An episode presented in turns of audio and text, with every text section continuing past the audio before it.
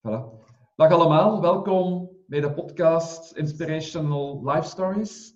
En uh, ik ben jullie gastheer Stijn Staes en vandaag hebben wij uh, Khalid Benadou op bezoek. En in deze podcast daar laten we trendsetters en leiders aan het woord die uh, hun levensloop een beetje met jullie willen delen. En dat is een podcast vol met energie en inspiratie voor mensen die gaan voor een wereld in verandering. En dus voilà, welkom Khalid. Uh, fijn jou uh, op deze podcast te mogen uh, ontmoeten.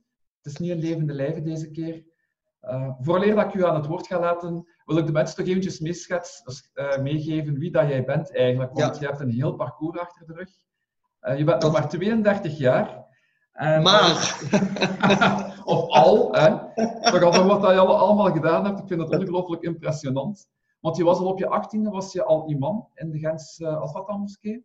Ja, klopt. Uh, ondertussen ben je voorzitter van het platform voor Vlaamse imams. Ja. Je bent eigenlijk een beetje het, het boegbeeld van de strijd tegen terrorisme, of extreem terrorisme in, bij moslims en uh, bij jongeren dan uh, in Vlaanderen.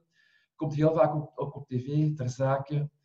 Um, je bent ondertussen directeur geworden van het CIRA, een Vlaams expertisecentrum voor diversiteit en levensbeschouwing in Vlaanderen.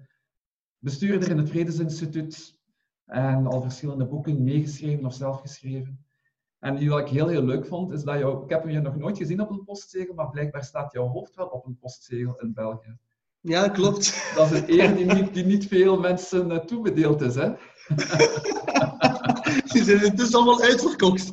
Is het waar, ja? Ah, geweldig.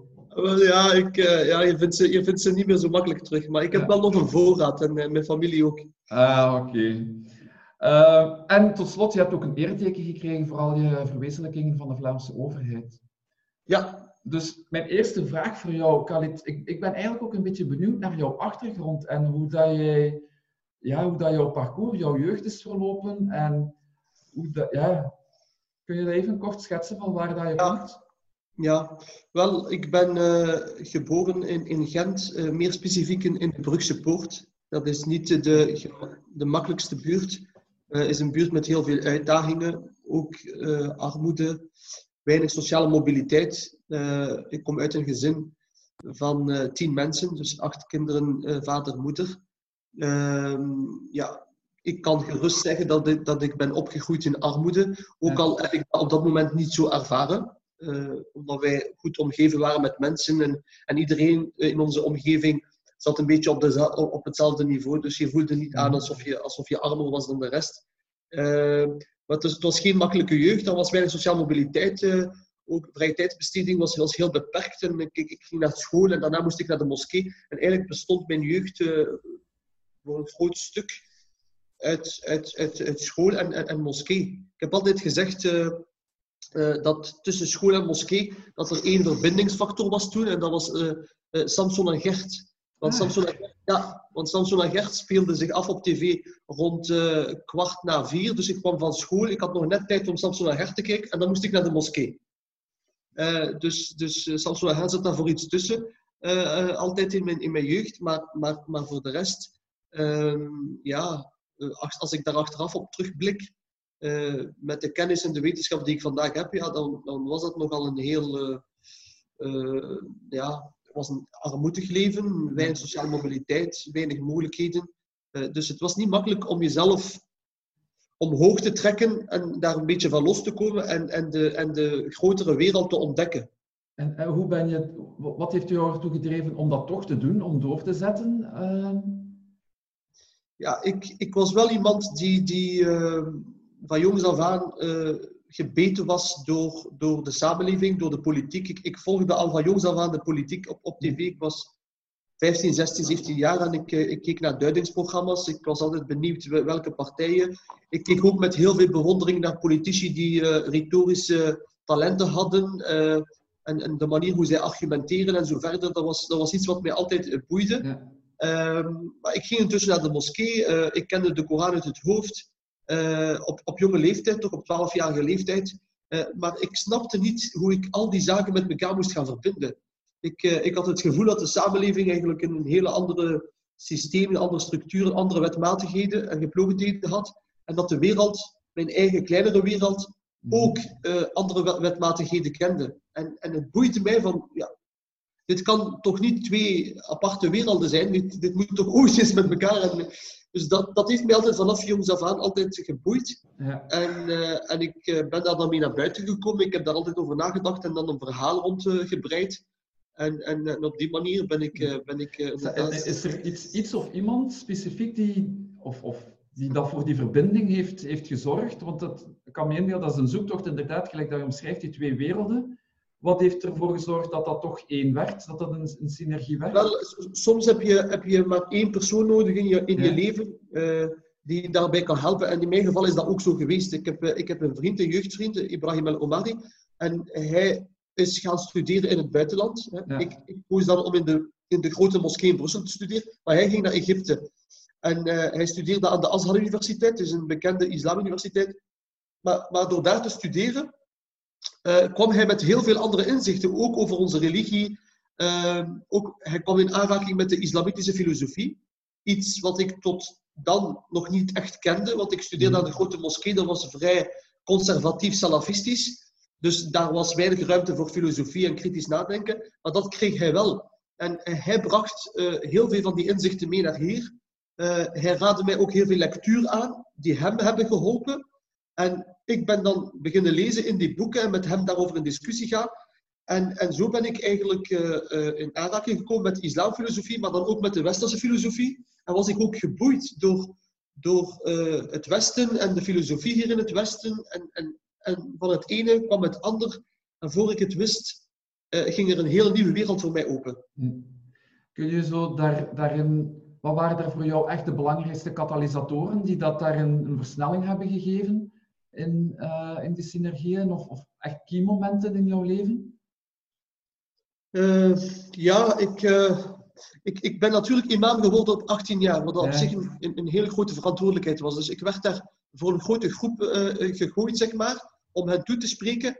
En ik besefte toen dat dat een verantwoordelijkheid is. En ik besefte ook dat ik een bepaalde autoriteit kreeg die, die zowel positief kan zijn en inspirerend, maar ook gevaarlijk kan zijn. Want heel veel van die mensen en toehoorders leggen als het ware het lot van hun, hun eigen lot in jouw handen.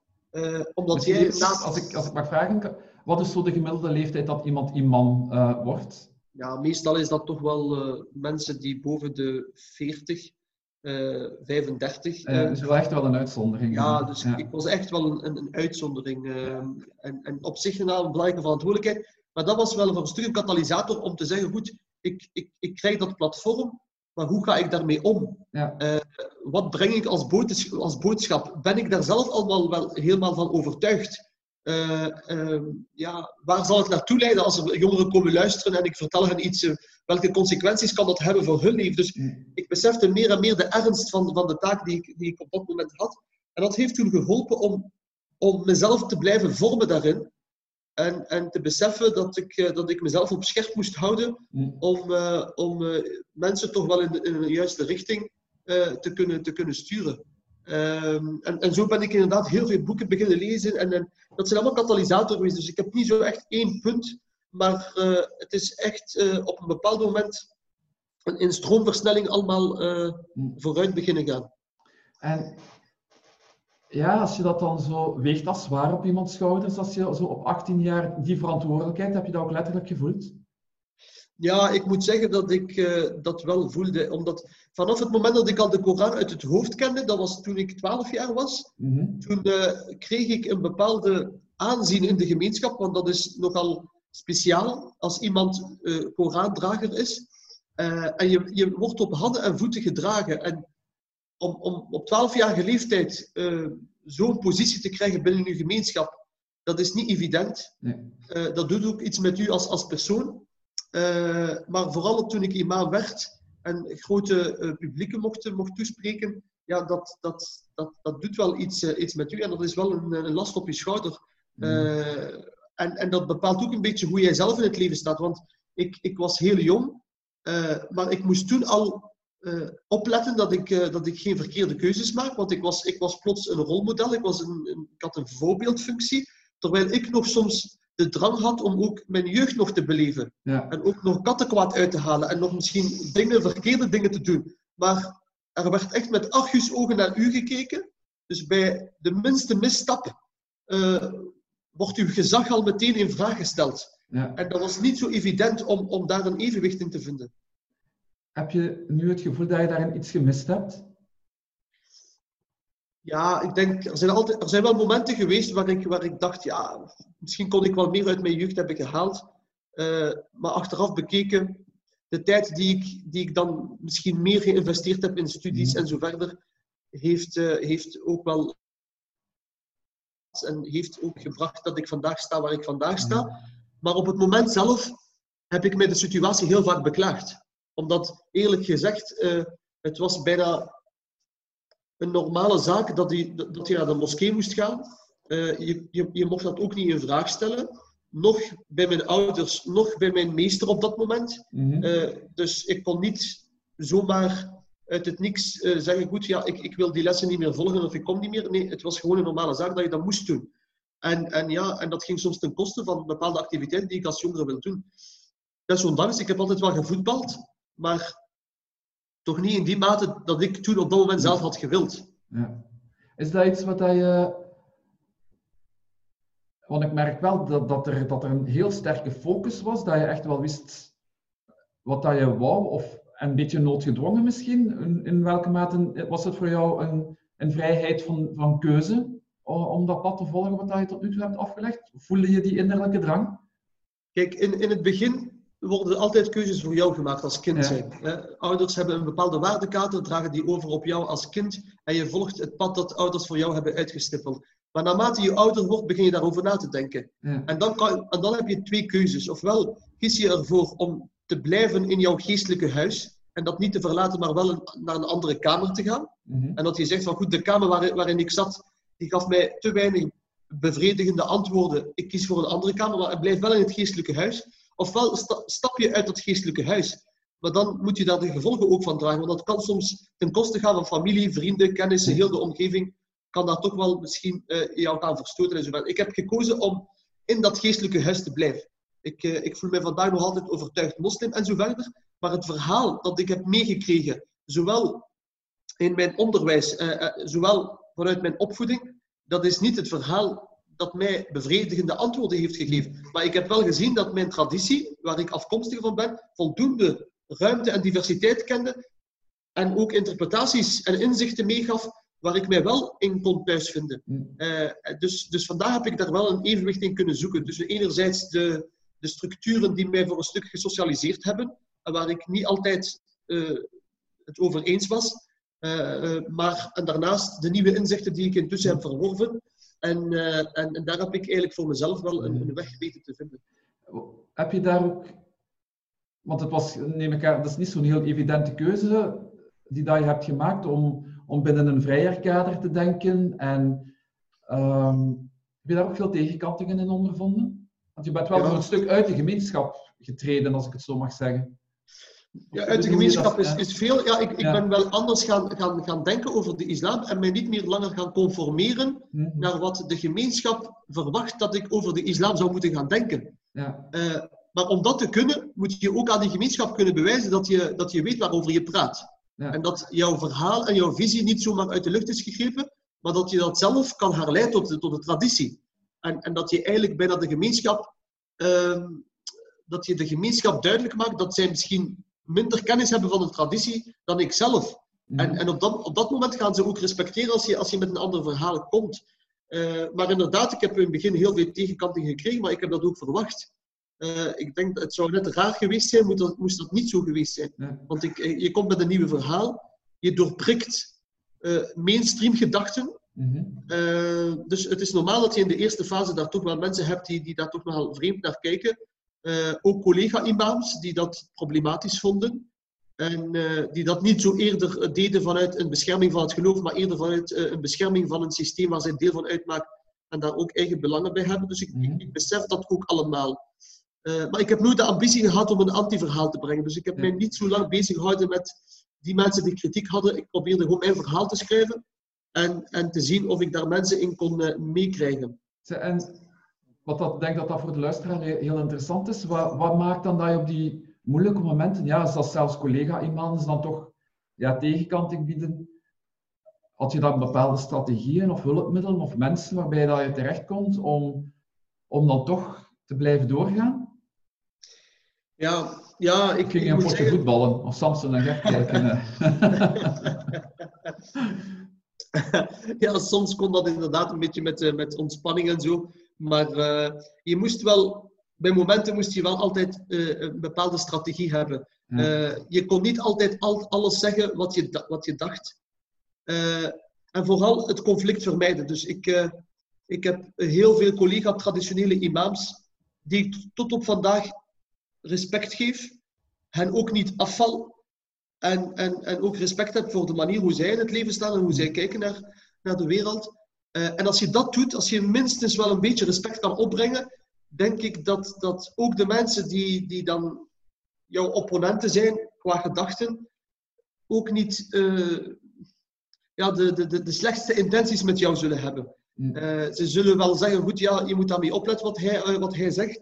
Maar het is niet dat ze, dat ze heel grote vijandschap zullen, zullen vertonen, omdat je ook die mensen in hun waarde laat. Dat is denk ik een, een belangrijke rode draad geweest in heel mijn uh, traject, -hmm. dat, ik, dat ik nooit uh, de confrontatie aanga. Dus je mag ook kijken op Facebook, op, uh, op mijn sociale media. Ik reageer nooit wanneer mensen bepaalde situaties uitlokken, wanneer mensen op de persoon aanvallen doen. Ik, ik laat dat gewoon van mij afglijden. Ik ga daar helemaal niet op in. Ehm, en, en ik denk dat ik op die manier er wel voor zorg dat die mensen zelf tot inkeer komen. Omdat ze dan beseffen van goed, die persoon reageert daar niet eens, doet zich veel volwassener dan, dan ik. Uh, en dan gebeurt dat één keer, twee keer, maar dan laten die mensen dat ook na een tijdje gewoon, gewoon los. En ik denk dat dat een beetje mijn sterkte is geweest, dat ik niet te lang uh, ben blijven staan bij, bij de mensen die dan die, die tegenkantingen geven. Uh, en dat ik daar niet heel veel tijd mee verloren heb. ik zeg ja, de, de honden blaffen, maar de caravan mm. gaat voort. Uh, en raakt jou dat dan als je toch nog die tegenkantingen krijgt of die opmerkingen?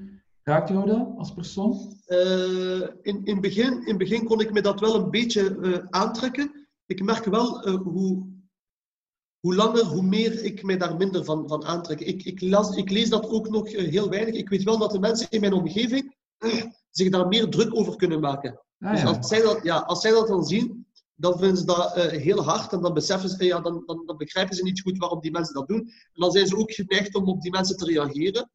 Uh, terwijl ik dat helemaal niet vraag. En ik zeg van, ja, dat is, voor mij hoeft dat ook allemaal niet. En uh, mij doet het ook niet zoveel.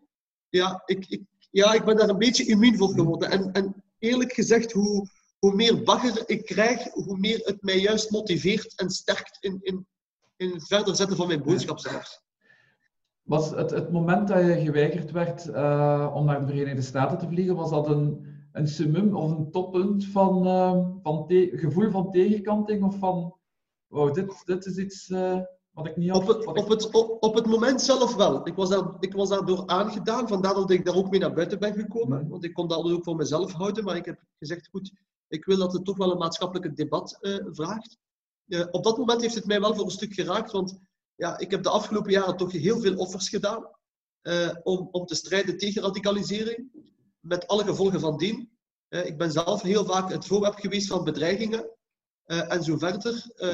ik heb heel veel van mijn tijd moeten offeren en energie steken in, in, in al het werk. En dan zie je dat je aan het einde toch nog ja, in dezelfde hoek wordt geduwd ja. van die radicaal en zo verder. En ja, op dat moment was dat toch wel geen uh, goed gevoel dat ik daaraan overhield.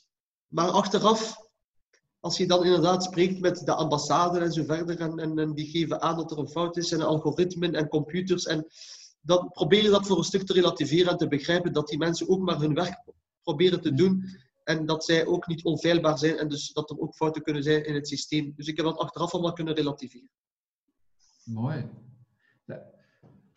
Misschien eventjes naar, naar, naar, meer naar uh, de, de, huidige, de huidige maatschappij. Er zijn heel veel mensen die, die op zoek zijn naar meer zingeving uh, in het leven. En je staat voor een heel sterk geloof en, en je bent heel erg gelovig. Hoe kijk, je de, kijk jij daarnaar als, als uh, moslimgelovige, dan, als ik zo eventjes mag uitdrukken, naar die zoektocht van mensen om, en de vraag naar meer zingeving in, een, in, een, in een maatschappij die zo heel seculier wordt bestempeld. En hoe kijk je daar zelf naar? Ja, ik, ik, ik zeg altijd, uh, Europa heeft uh, op een bepaald moment zich uh, ontdoen van, van, van, van het christendom en van de, van de katholieke kerk. En ik vind dat ze op dat moment voor een stuk het kind en het badwater hebben weggegooid. Ja. Ik denk dat het probleem dat de Europeanen hebben gehad niet zozeer was met het godsbeeld aan zich, maar eerder met de sociale construct die daaruit voortkwam. Mm die heel veel misbruiken met zich meebracht. En, en, en door dat te doen, heeft men heel veel uh, zaken die, die mooi zijn aan geloof, uh, ook eigenlijk overboord gegooid. Denk maar aan het feit dat religie uh, altijd een leverancier is geweest van sociale normen in een samenleving. Mm -hmm. en ik zie net dat we vandaag in een samenleving zitten die nog weinig sociale normen heeft. En bij gebrek aan sociale normen moeten we het heel vaak hebben van juridische normen. Ja. Onze samenleving wordt nog enkel maar juridisch georganiseerd. Voor alles moeten we een wet en een regel maken. Om toch die mensen bij elkaar te houden. En de boel te organiseren. Omdat er weinig sociale normen zijn. Ik zie ook dat het gemeenschapsgevoel verdwenen is. We zijn overgegaan naar individualisering. En die individualisering, dat was een belangrijke fase. Want mensen wouden zich losmaken van structuren die hen gijzelden. Dus ik begrijp dat die dat die bevrijding belangrijk is geweest op een bepaald moment. Maar ik denk dat we een beetje te ver zijn doorgeschoten in de individualisering. Mm. En ik geloof nog heel sterk dat wij als mensen sociale wezens zijn, die het beste kunnen aarden in een hechte gemeenschap. Mm. Alleen is dat gemeenschapsgevoel dat religie vroeger bood, voor een stuk verloren gegaan. Vandaar dat er zich vandaag nationalisten aandienen, overal in Europa, om aan dat gemeenschapsgevoel opnieuw te gaan werken. Niet zozeer vanuit religie, omdat ze denken religie, daar willen mensen niet meer van weten, maar eerder vanuit ja. De natie. Er bestaat iets als de natie en jij bent een lid van de natie en zo, en zo verder. Dus ik denk dat uh, religie uh, vele merites heeft gehad, namelijk uh, gemeenschapsvorming. Het gaat ook een psychologische, therapeutische effect op mensen, want het, het vertelt jou voor een stuk wat het doel is van het leven, wat er is na het leven. Uh, en ik denk dat dat een gemis is, is geworden bij heel veel mensen. Mm -hmm. En ik, ik merk dat we een tijdperk ingaan van, van leegte. Er is een Franse filosoof, Gilles Lipovetsky, en hij schreef een boek met als titel Het tijdperk van de leegte. Waarin hij toch, toch vaststelt dat de samenleving vandaag een beetje zinloos en betekenisloos is, is geworden. En dat het nihilisme aan het ronddolen is in onze, mhm. in onze samenlevingen. En dat maakt dat mensen zich nog ofwel storten in een redrace naar een mooie carrière, dat geld maken en zo verder, dat dat, nog het, het, voornaamste doel is geworden. Ofwel zie je het, het tegenovergestelde, ja, de mensen die die redrace niet aankunnen, die uh, storten zich in een pad van zelfdestructie. Met als uh, meest excessieve vorm mensen die zelfs bereid zijn om zichzelf te doden en, uh, in, in naam van een religie. Dus je ziet dat dat toch wel uh, iets, een, een, gemis is. En ik denk dat voor mij religie daar toch nog een zekere antwoord op kan bieden. Hoewel ik toch wel duidelijk maak dat religie niet als enige uh, aan zingeving hoeft te doen. Het hoeft niet altijd vanuit een religieuze kader te zijn. Vanuit welk kader zie je dat dan nog, uh, Khalid? Ik zie dat bijvoorbeeld mensen vandaag in Europa ook ja, kijken naar boeddhistische tradities. Mm -hmm. En dan naar mindfulness en, en, en zo verder. Maar los daarvan zie ik ook mensen die, die uh, hun zingeving en, en, betekenis zoeken in, in, in sociaal engagement. Mm -hmm. uh, in in proberen om hun levens te oriënteren op, op basis van wat kan ik doen voor de samenleving en voor de toekomstige generaties. Mensen die -hmm. vandaag opstaan tegen de klimaat en om, om, om de strijd te voeren tegen klimaatopwarming. Dat zijn mensen die dat doen vanuit het idee ik wil iets goed achterlaten voor de komende generaties. Dus je ziet dat mensen zich ook in het sociaal engagement uh, ook voor zichzelf, denk ik, een betekenis, betekenis kunnen, kunnen geven. Maar voor mij is het wel belangrijk dat we, dat we wel nog altijd een betekenis en voor een stukje zin kunnen geven aan ons leven. En, en ook atheïsten zouden, denk ik, heel veel elementen uit religie kunnen overnemen die in het verleden goed waren, zonder dat zij daar hoeven in te geloven. En zonder dat we vervallen in discussies, is religie nu waar of niet? Ik denk dat die vraag voor een stuk voorbijgestreefd is. Je hebt de, de filosoof Alain de Botton heeft een boek geschreven, Religie voor atheïsten, waarin hij zegt dat religie heel veel bruikbare elementen ook heeft voor mensen die niet gelovig zijn. En dan gaat het over gewoon betekenis geven aan je leven, sociaal engagement, gaat over gemeenschapsgevoel en zo verder. En wat is voor jou dan de betekenis van het leven persoonlijk, Khalid? De betekenis voor mij van het leven, ja, ik, ik geloof dat er, zo, uh, dat er in elk geval iets is na de dood. Mm. En dat, dat uh, hetgene wat we hier doen, dat wij daar de consequenties van zullen zien na, na, na de dood. Uh, dus, en, en dat, dat is voor mij een, een, een reden, een motivatie, een drijfveer om, om hier het goede te doen. dus mijn moraal is daar voor een stuk op, uh, op gebaseerd. Mm -hmm. en ik, ik, ik haal ook heel veel kracht uit het feit dat ik besef dat ik als, als mens ehm, dat er iets boven mij bestaat dat mij overstijgt. En dat krachtiger is dan mij. Dat relativeert ook mijn positie hier in deze samenleving. Aan het einde van de dag, hoeveel schouderklopjes ik ook krijg, hoeveel aanzien en status ik ook zou kunnen bereiken, ik besef aan het einde van de dag dat ik mij toch nederig moet opstellen. Eh, op het moment dat ik aan het bidden ben en met mijn hoofd neerkniel op grond, dat is voor mij het, het summum van nederigheid, dat er een, een kracht is die boven jou is. En dat, dat houdt mij ook bescheiden. Uh, dat maakt ook dat ik, dat ik nooit naast mijn, schoen, naast mijn schoenen zal lopen. Uh, en daar haal ik dus heel veel kracht uit. En hoe zie jij, hoe zie jij dat concreet in jouw levensmissie? Hoe, verwezen, verwezenlijk, hoe verwezenlijkt zich dat, die, die, die missie die jij hebt? Ik, uh, voor mij is religie, niet, religie bestaat voor mij niet enkel maar uit rituelen. Dus ja, ik zeg heel, heel vaak tegen moslims bidden en, en vasten nu in de maand Ramadan en, en zich uh, onthouden van eten en drinken aan zich. Dat is, dat is maar een stuk van de islam. Ja. De islam gaat ook over hoe verhoud je je tot je medemens. Hoe sta je in de samenleving? Hoe, welke aandeel heb je als individu in het bieden van antwoorden op een realiteit en op uitdagingen in de realiteit? Uh, voor mij is dat ook een manier hoe je uiting geeft aan, aan jouw religieuze beleving. Het is vooral dat stuk dat mij het meeste boeit.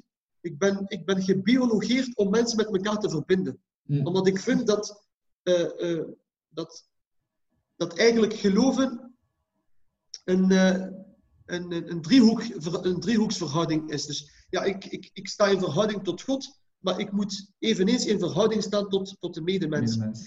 Tot de medemens. Dus ik ben, ik ben constant bezig om mensen met elkaar te verbinden. En zeker in tijden van de, eh, als deze, in tijden van globalisering, waarin heel veel mensen samenkomen die divers zijn, uh, op niveau van etniciteit, op niveau van religie, politieke voorkeuren, is denk ik die uitdaging nog dringender en urgenter geworden om toch naar een gemeenschappelijke referentiekader te komen. En, en, dat houdt mij dus echt wel bezig. Hoe kan ik mensen verbinden die uh, ja, allemaal verschillende overtuigingen hebben, religieus, politiek, uh, levensbeschouwelijk, ideologisch. En hoe kan ik tot een gemeenschappelijke referentiekader komen? Dat heeft mij altijd geboeid. En, en hoe, vertaalt zich dat nu in, in jouw huidige werk? Hoe werk je daar nu aan? Ik, uh, ik, probeer dat elke dag opnieuw heel concreet te doen door de verschillende uh, functies die ik bekleed. Mm -hmm. heel veel mens, mensen zouden denken, ja, dit zijn heel veel functies. Wat is het verband tussen al deze functies? Maar daar zit dus wel heel duidelijk een verband in, want ik ben imam in de moskee. En in de moskee ben ik constant bezig om de moslimgemeenschap op te roepen zich open te stellen voor de anderen. Uh, en dat is constant de rode draad in mijn boodschap. Hoe kan je met de anderen in contact staan? Hoe verbind je je tot anderen? Wat zegt de islam daarover? En ik werk ook in het onderwijs als, als uh, coördinator van het onderwijsnetwerk Islam-expert. Ik probeer elke dag op scholen met jongeren te gaan spreken, moslim en niet-moslim. Opnieuw, om jongeren op te roepen verbind je tot elkaar. Ga met elkaar in dialoog. Leer ook over jullie geschiedenis en zie wat de geschiedenis van ontsporingen heeft meegebracht. Dus ik probeer daar ook die jongeren wat kennis bij te brengen en nieuwe inzichten te geven. Ik, uh, ik, uh, ja, ik, ik, ben directeur van SIRA, dus ik probeer ook van daaruit een visie te ontwikkelen voor de brede samenleving. Uh, waarin ik mensen oproep om, om, om toch hun eigen ideeën te overstijgen en, en, en zich open te stellen voor allen. Dus eigenlijk valt dat allemaal of komt het allemaal tot, uh, tot elkaar? Ja. Ik, ik, sta, ik ben altijd, altijd onder de indruk van jou, Hoe, hoe, hoe doe je dat op 24 uur, Khalid? Ja, maar kijk, ik, uh, ik ben wel geprivilegeerd. Want als je van je passie een beroep kan maken, dan, dan ben je echt, echt bevoorrecht. En ik, uh, ik geniet er nog elke dag van. En ik ontmoet heel veel mensen in mijn leven. Uh, ik denk dat ik de meeste inzichten en kennis heb verworven. Niet zozeer uit de boeken zelf, maar wel door de contacten die ik heb gehad. Ik heb altijd het geluk dat ik de, de inzichten die ik verwerf, dat ik die meteen kan aftoetsen bij mensen. Ik mag altijd voor publiek spreken. Ik krijg altijd reacties. Er is altijd interactie. Mensen delen hun verhalen, hun getuigenissen. En ik leer daar zoveel, zoveel van bij. En, en dan zeker als er mensen bij jou komen en zeggen van, uh, door jouw verhaal ben ik geïnspireerd. Hè. Ik, uh, ik moet denken aan een dame. Uh, ik heb ooit moeten spreken in Oosterzelen. dat is een kleine gemeente, een kleine, een kleine dorp. En daar wonen dus nauwelijks of, of, of geen moslims. En ik was daar dus gevraagd om in de bibliotheek van Oosterziel een, een lezing te geven over een van mijn boeken, Is het nu de islam? En, uh, aan het einde van, uh, van mijn betoog kwam er een dame bij mij en, en ze keek in mijn ogen en ze had ook tranen in haar ogen. En ze zei, uh, ik heb heel lang getwijfeld of ik vandaag naar hier zou komen. Want ik haat de islam en de moslims. En ze zei dus, ik heb heel veel moed bij elkaar moeten rapen om hier te, om hier te zijn. Maar u hebt mij vandaag geraakt door jouw diep menselijke betoog. En, en ze had dus tranen in haar ogen. En dat zijn momenten die mij altijd zullen bijblijven. En dat zijn uh, uh, uh, momenten waar ik heel veel kracht uithaal. Mm. En waar ik op momenten dat ik twijfel of dit allemaal iets uithaalt, dan hoef je maar een, één enkele verhaal te horen. Dan, dan, dan is dat voldoende om te zeggen, goed, het is de moeite waard. Mm. Zij, je had het daar straks over de Franse filosoof, over de leegte en het leven in de leegte. Hoe kijk jij naar de toekomst? Wat is jouw wereldbeeld daarin zelf um, op dit moment eigenlijk? Ik denk dat wij als samenleving zoekende zijn. Iedereen merkt dat we in een transitieperiode zitten. Ik zeg altijd, we leven nu in een tijd, eh, niet in een tijdperk van verandering, maar in een verandering van tijdperk. Um, die globalisering heeft alle structuren door elkaar geschud. Alle ideologieën staan voor een stuk op apengapen en moeten zichzelf opnieuw gaan heruitvinden. Mm -hmm. Je ziet dat de politieke structuren van de 19e eeuw ook niet meer uh, toereikend blijken om antwoorden te geven op de uitdaging van de 21ste eeuw. We zitten met uitdagingen rond klimaat, artificiële intelligentie, biotechnologie, genetische modificatie. En geen enkele religie, geen enkele ideologie uit het verleden heeft daar vandaag een sluitend antwoord op. Dus ik zie dat we allemaal zoekende zijn, maar ik heb wel hoop dat in deze zoektocht dat we tot een synthese zullen komen. Ik geloof heel sterk dat de mens daartoe in staat is. De mens heeft heel veel stormen in het verleden kunnen overleven. Uh, heeft uh, grotere existentiële crisissen gekend. Soms lijkt het, omdat wij in de waan van de dag ja. staan en leven, dat wij de enige zijn die voor zo'n crisis staan, maar dat is niet zo. Uh, als je de geschiedenis erop naleest, dan zijn er heel veel van die existentiële momenten geweest. En die heeft de mens altijd wel kunnen overleven. Dus ik heb er hoop op dat we tot een structuur zullen komen, een nieuwe sociale contract als het ware zullen opmaken, waarin de bredere groepen in de samenleving in al hun diversiteit zich daarin voor een stuk kunnen, kunnen terugvinden. Eh, alleen weet ik vandaag niet, en dat zeg ik ook heel eerlijk, wat het precies zal moeten zijn. Ik kan heel goed de analyse en de vinger op de wonden leggen van waar zitten de uitdagingen, uh, wat kan er beter en zo verder. Maar om vandaag nu te beweren dat ik kant en klaar weet hoe de toekomst er moet uitzien en welke uh, visie ik daarvoor heb, ik denk dat niemand dat uh, zo makkelijk kan, kan doen. De samenleving is zo complex geworden. En het heeft ook wel heel wat, wat, wat kracht en energie nodig om, om, om daar niet hopeloos in te, of niet angstig om te worden. Wat, wat geeft jou die energie en, en die hoop eigenlijk? want voor heel veel mensen in de waan van de dag, zoals zij zei, lijkt het wel allemaal uh, heel uitzichtloos en hopeloos te zijn. Ja, maar ik denk dat je uh, moet proberen los te komen van, van de waan van de dag. Ik denk als je te veel naar het nieuws kijkt, dat, dat enkel maar de ellende van vandaag aan het, of, of, of bericht over de ellende van vandaag, dat je daar moedeloos van kan worden. Hmm. Maar je moet het bredere plaatje zien. Je moet zien van, van hoe, hoe uh, evolueert het menselijke gedrag hoe zitten wij als mensen in elkaar? Wat kunnen we leren uit het verleden? En zo verder. Uh, en je moet gewoon proberen om elke dag opnieuw te beseffen dat jij als individu het verschil kan maken.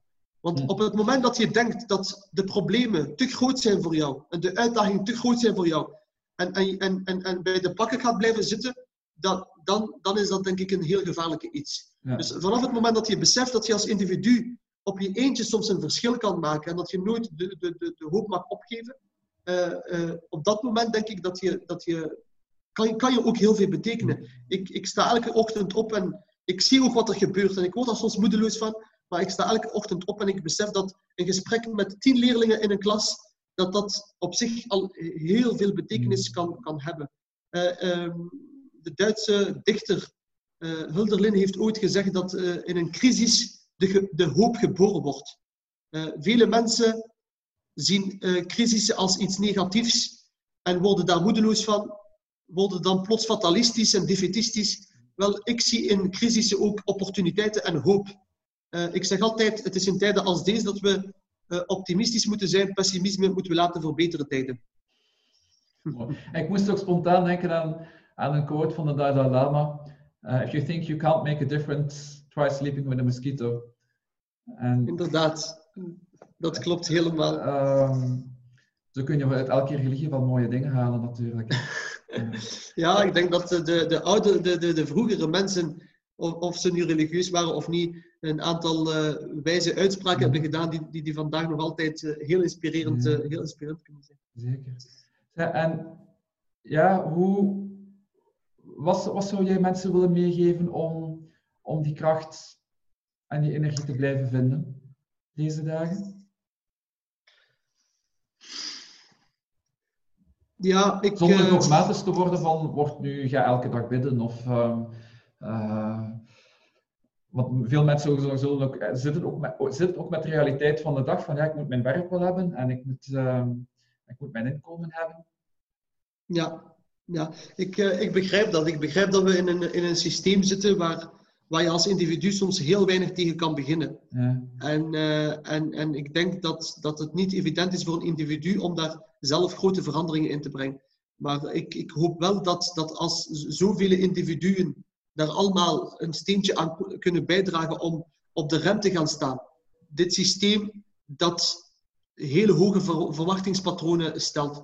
Dit systeem dat, dat, ons, eh, dat maakt dat we nog in een red race zitten en, en, en, en, en eigenlijk niet weten waar we naartoe gaan en, en soms te weinig bij onszelf gaan, gaan stilstaan. Ik hoop dat, dat elk individu beseft dat als, als wij dat Mm. allemaal, dat we, als wij zelf allemaal een beetje op, op, op de rem gaan staan en ons ook daarin engageren om dat te, te veranderen. En dat kan je op verschillende manieren doen. Dat kan je doen door, door politiek actief te zijn en, en, en de politiek te gaan veranderen. Dat kan je ook van onderuit doen als samenleving, door initiatieven te nemen die eh, meer gaan over hoe kunnen we solidair zijn met elkaar. En probeer daar ook kracht uit te halen. Mm. Eh, ik, ik heb eh, het laatste grote geluksonderzoek gelezen dat hier in Vlaanderen is, is verricht. En blijkbaar zie je dat nog één op drie mensen zeg, eh, zegt eh, niet gelukkig te zijn. Wel, de beste manier om nog voldoening te halen uit jouw leven en, en gelukkige momenten te beleven, is dat je ook de, dat geluk deelt met anderen. Dat je je sociaal engageert. Dat je kijkt wie zijn de minder bedeelden, de zwakkeren. eh, en wat kan ik voor andere mensen in hun leven gaan betekenen? Want daar kan je zelf soms gelukkiger van worden. Eh, en in onze samenleving, die heel individualistisch een heel lange tijd is geweest, ging het vooral van wat kan ik, eh, eh, wat kan ik bereiken? Eh, hoe kan ik mijn bezittingen en zo verder groter maken? En ik denk dat daar niet het grote geluk in schuilt. Nee. En- het er daarom misschien ook niet eerder in van wat, dat mensen meer naar, naar ehm, een sterker zelfinzicht krijgen of dienen na te streven van wat, wat maakt mij nu net gelukkig? Je, je zei zelf van ik ben eigenlijk geprivilegeerd dat ik mijn passie kan beleven en dat ik daarom ook zoveel kan doen. Zijn mensen hun passie kwijt deze dagen? Of zien ze hem niet meer door net de redreis waar dat ze in zitten of het streven naar het materialisme? Ik, ik denk het wel. Ik denk dat mensen door dit systeem eh, zelfs niet de, de tijd en de ruimte hebben om daarover te reflecteren of hetgene wat ze aan het doen zijn wel hetgene is eh, waar zij zich het gelukkigst bij voelen. Ja. Zij doen dat gewoon en het is alsof wij allemaal op een automatische piloot eh, aan, het, aan het gaan zijn. En ik denk dat het belangrijk is dat je soms tijd neemt om, om je te onttrekken van jouw omgeving en van de structuren waarin je vastzit, om dat daar helder over te kunnen nadenken. Ik doe dat ook heel vaak. Ik ga heel vaak alleen op reis. Mensen vinden dat soms heel vreemd. Maar ik, ik denk dat 90% van mijn reizen, dat ik altijd alleen ga.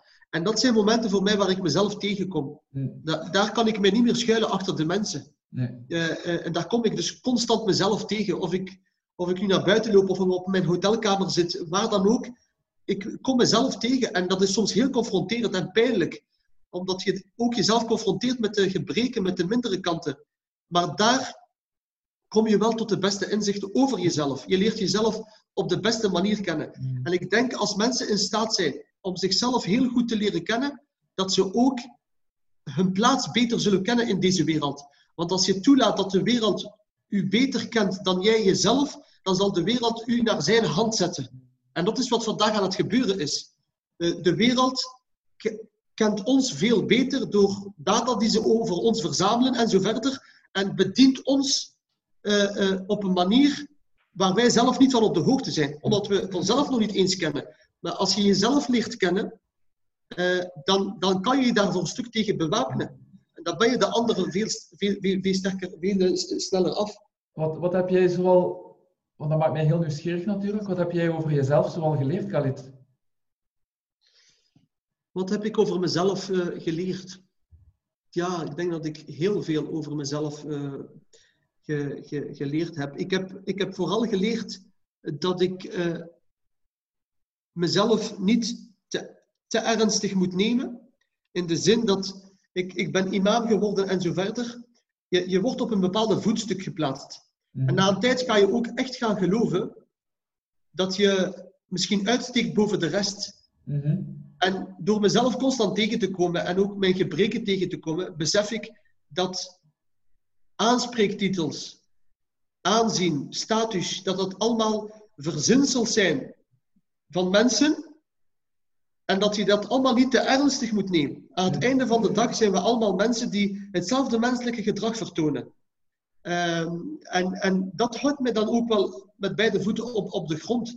Dus welke functie ik ook vandaag bekleed, welke status ik ook door de samenleving krijg, dat zal nooit maken dat ik, eh, eh, ja, dat, dat, dat ik dat te ernstig neem. Ik, aan het einde van de dag ben ik die mens die, die, die hetzelfde menselijke gedrag vertoont dan eender wie en die tot alles in staat is. En dat, dat heb ik ook geleerd, dat een mens tot alles in staat is. In, zowel in de positieve zin als in de negatieve zin. En dat het elke dag opnieuw een strijd is om een evenwicht te, te zoeken tussen het goede en het kwade in jezelf. Mhm. Eh, we hebben heel lang, of ik heb heel lang het idee gekregen dat de mens van nature gewoon goed is. En, en sommigen beweren dan dat de mens van nature gewoon slecht is. Wel, de mens is van nature goed en slecht naarmate de omstandigheden die zich aandienen. En, en dus ik zal altijd voldoende attent zijn dat het goede het blijft overnemen van het kwaad. Hoewel ik heel goed weet dat het kwade ook in mij schuilt en in ieder van ons. Het is een hele boeiende discussie. Ik ben eh eergisteren begonnen aan het boek van Mark, Mensen deugen wel. Mark, eh, ik weet niet of dat... Ik ken het boek niet, nee. Ik heb het hier ergens liggen. Zeker een aanrader, want hij spreekt daar ook over de Franse filosoof Rousseau, die dat inderdaad het, het, het, het, het, beeld, het mensbeeld aanhangt van alles is goed. Alles en is de goed. andere, eh Hobbes, als ik me niet vergis, Ja, dat de mens Ja. afschildert als eh, de Homo, waar- waarlijke... homo homini lupus Ja. est. Ja. De mens is voor de mens een wolf, zei Ho- Hobbes. Ja, en ik, ik vind het wel interessant dat hij zegt, we hebben alle twee een beetje de kanten in ons. Misschien dat dat denk, komt in het boek, ik weet het niet, maar... eh, ja, en het, ik denk het dat... eh, dat het een, eh, een, een illusie is, of, of hoe zal ik het zeggen, daar je bewust van zijn. En wel, kijk, de, de opvatting van Rousseau was altijd, wij zijn van nature goed. Je moet je maar kunnen losmaken van de structuren die die goedheid in jou eh, voor een stuk eh, eh, eh, tegenhouden. Ja, ja. tegenhouden. En dat was vooral bedoeld op de kerk en, zo, en, en allerlei eh, structuren. Waar je, en de, de, de fout die men toen had gemaakt is dat men ervan uitging dat, als, dat, dat de, de kwaadheid in de structuren zit en niet in jezelf. Maar door die structuren los te laten, zijn we tot de ontdekking gekomen dat die kwaadheid voor een stuk ook in onszelf zit. Ja, want we, le- we leven vandaag in een, in een post-christelijke moraal. En Nietzsche had al voorspeld dat in een post-christelijke moraal, dat, dat, dat waar de mens zogenaamd bevrijd is hè, van dat christendom, dat het enige wat overblijft eigenlijk de wet van de sterkste is. De zwakkeren tegen de sterken. En, en dat zal leiden op zich tot hele grote sociale ongelijkheid. En ik moet hem geen ongelijk geven, want de sociale ongelijkheid is nog altijd heel groot. Ja. Hoewel wij ons zogenaamd bevrijd hebben van die structuren. Dus dan moet er voor een stuk ook kwaadheid in onszelf uh, zitten. Dus het blijft een eeuwige strijd, denk ik, om, uh, om uh, een evenwicht te vinden tussen het goede en het kwade. Ik ben nu ook heel wat aan het lezen over de Tweede Wereldoorlog, naar aanleiding van de herdenkingen en zo verder. Ben ik me daar terug even gaan, in gaan verdiepen. En ik besefte hoe meer dat de tragedie in de Tweede Wereldoorlog niet zozeer zat in de mensen die actief meegedaan hebben aan de Holocaust, maar, vooral de mensen die, die hebben weggekeken. Mm. Mensen die kwaadheid zagen gebeuren, maar omwille van angst om hun job te verliezen, omwille van angst om buiten hun bevoegdheden te treden, omwille van angst van allerlei zaken hebben ze gekozen om om, uh, om mee te, te, te, varen uh, met de stroom en vooral een rol op te nemen als, als omstaanders, als toeschouwers. En ik denk dat daar de grote tragedie in zit. Op het moment dat je zegt, uh, ik heb is niet geweest, ik, ik, ik heb het niet gezien, en, en je kijkt weg. En, en dat is wat vandaag voor een stuk mij ook zorgen maakt. Mhm. Heel veel mensen zijn in hun opvattingen niet extreem. Maar ze laten wel toe dat anderen dat doen. Ze laten wel toe dat sommige politici over bevolkingsgroepen heel generaliserend gaan spreken. En als je wegkijkt, daar zit het gevaar in. Ja. En, en, en, en dat betekent dus dat wij als mensen uh, uh, heel veel kwaadheid in ons, in ons dragen. En de, door de posities die wij hebben in de samenleving en de structuren uh, waar, waar wij ons aan conformeren, soms geneigd zijn om wanneer er uh, kwaadheid is, om, om daar niet tegen op te treden. En dat, dat baart mij wel zorgen. Hmm. Zie, ben je, blijf je daar ondanks alles toch nog hoopvol in, Khalid? Ja. Ik zeg altijd, ik ben pessimistisch van reden, maar optimistisch van wil. Ja, dus in de, mooi. in de Ja. analyses, in de analyses uh, vind ik wel dat we eerlijk moeten zijn. En dat we, dat we de vinger op de wonden moeten leggen. En dat we zoals we dat zeggen, onszelf geen blaadjes moeten wijsmaken. Maar ik vind wel dat je voluntaristisch genoeg moet zijn. En Mhm. elke dag moet opstaan om het verschil te maken. Om eh, dat pessimisme om te buigen naar, naar optimisme. Dus eh, zo sta ik er wel in. En misschien nog een laatste vraag, Khalid. Eh, hoe, hoe wil jij graag herinnerd worden?